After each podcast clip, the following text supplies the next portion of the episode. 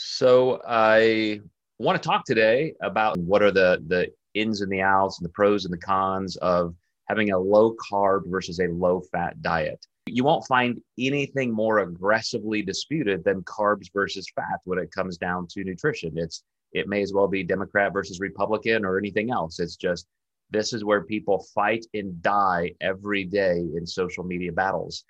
And the, the people who swear by a ketogenic diet, obviously they have the same values. That's the irony, right? Like even when you go to some of those political or religious or worldview kind of fights where people literally kill each other, they all want the same things. They just have these perspectives that are so limiting to other views that that they they they would really rather have those conflicts than just sit down and understand something. So the, the people who say no no no no you have to be low carb high fat works. Like i've done it before. I've lost 30 40 pounds. It works. You have to look at at you know overall health status. You have to look at sustainability. You have to look at everything other than just that one time you lost some weight and it seemed to work. Uh, because a low carb or a no carb diet can give you massive fat loss. It, it, can work in that regard. But something we've gone over in the past is it is well studied to be the least sustainable.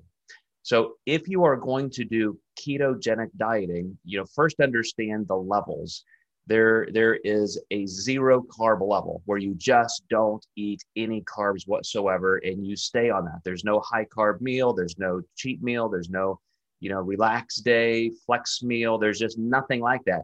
You have chosen just like somebody who chooses to be plant based you have chosen based on a health principle to say no to carbs so you can't do that and then say, well, except for, you know, Friday donut day or except for my birthday when I eat an entire sheet cake.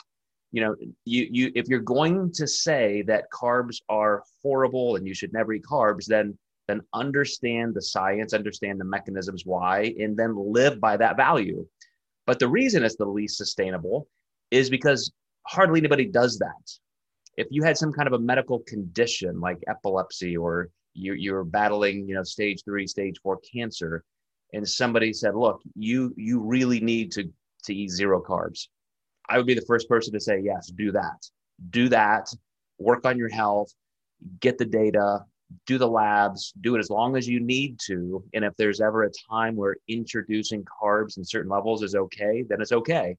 But if that's what you need to do or that's what you choose to do, that's fine.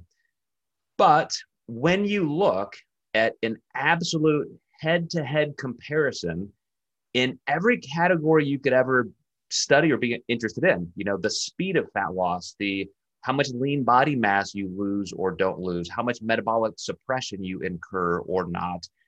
A, a diet that allows carbs to remain moderate and then pushes dietary fat lower, that's always going to win. And there's there's an in- interesting caveat in that when you're looking at how research is conducted, you will see some studies that counter everything I just said. You can find some studies that show that a low carb diet actually does better in some of these categories. Then you must look at the methodology. You have to look at, at how they conducted these studies, and they will always be self reported studies. So, Joe, you're in group A. Kevin, you're in group B. Joe, you get carbs. Kevin, you get no carbs. Come weigh in every Friday and tell us how you did. And if I'm on the no carb group, and I know I'm on the no carb group and I'm supposed to be a part of this study, and I come in and report to you, well, I know I'm in the low carb group, but you know, I accidentally had a couple bagels on Tuesday. I'm going to get thrown out and I'm not going to get paid for the study. So what do I do? I lie. And that happens all the time. Nutrition researchers factor in around 30% error with self reporting. So, first, ask yourself why would you even do a study if it's going to be 30% inaccurate? Just from the get go, you know that. So, that's my first contention with those kind of studies. But we do have a gold standard to compare that against, which would be inpatient studies. And you can sign up for studies that pay more and they're generally going to be a little shorter because they don't want to sequester you for three months of your life and put you in a metabolic ward uh, and, and pay you your entire salary for that. And so they tend to be a little bit shorter, probably fewer people. But when they can when they can give you the food that you eat and you get nothing else, it, it's basically almost like being in jail.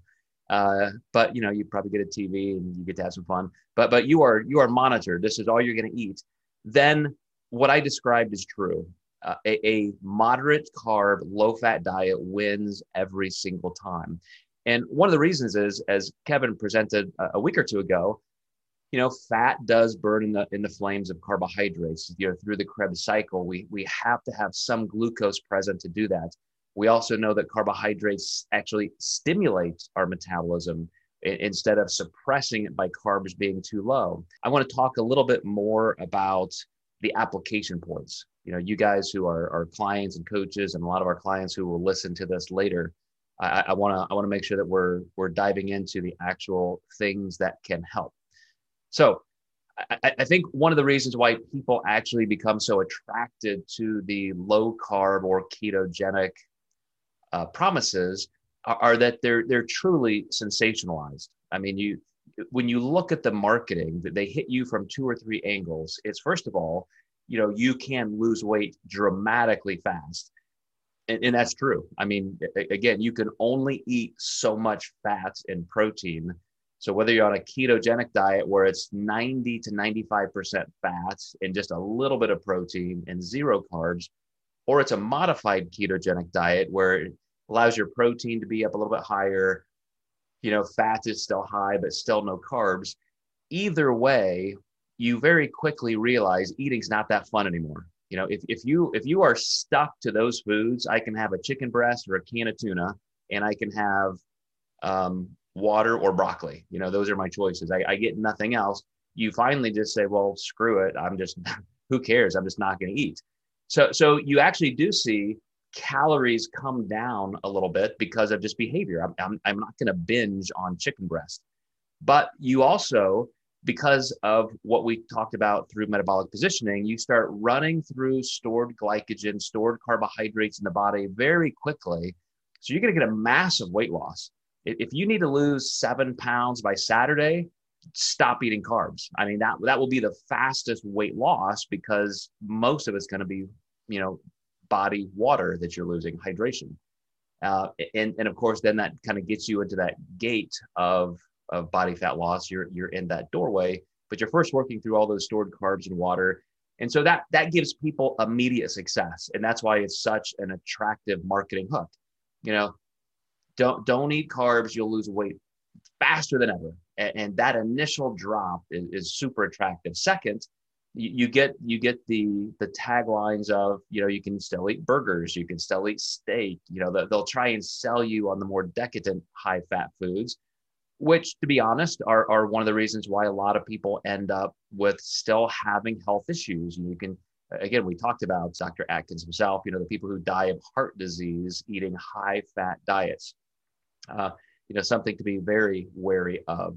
When you eliminate carbohydrates from your diet you you you eliminate that cushion between you and metabolic suppression and lean body mass loss.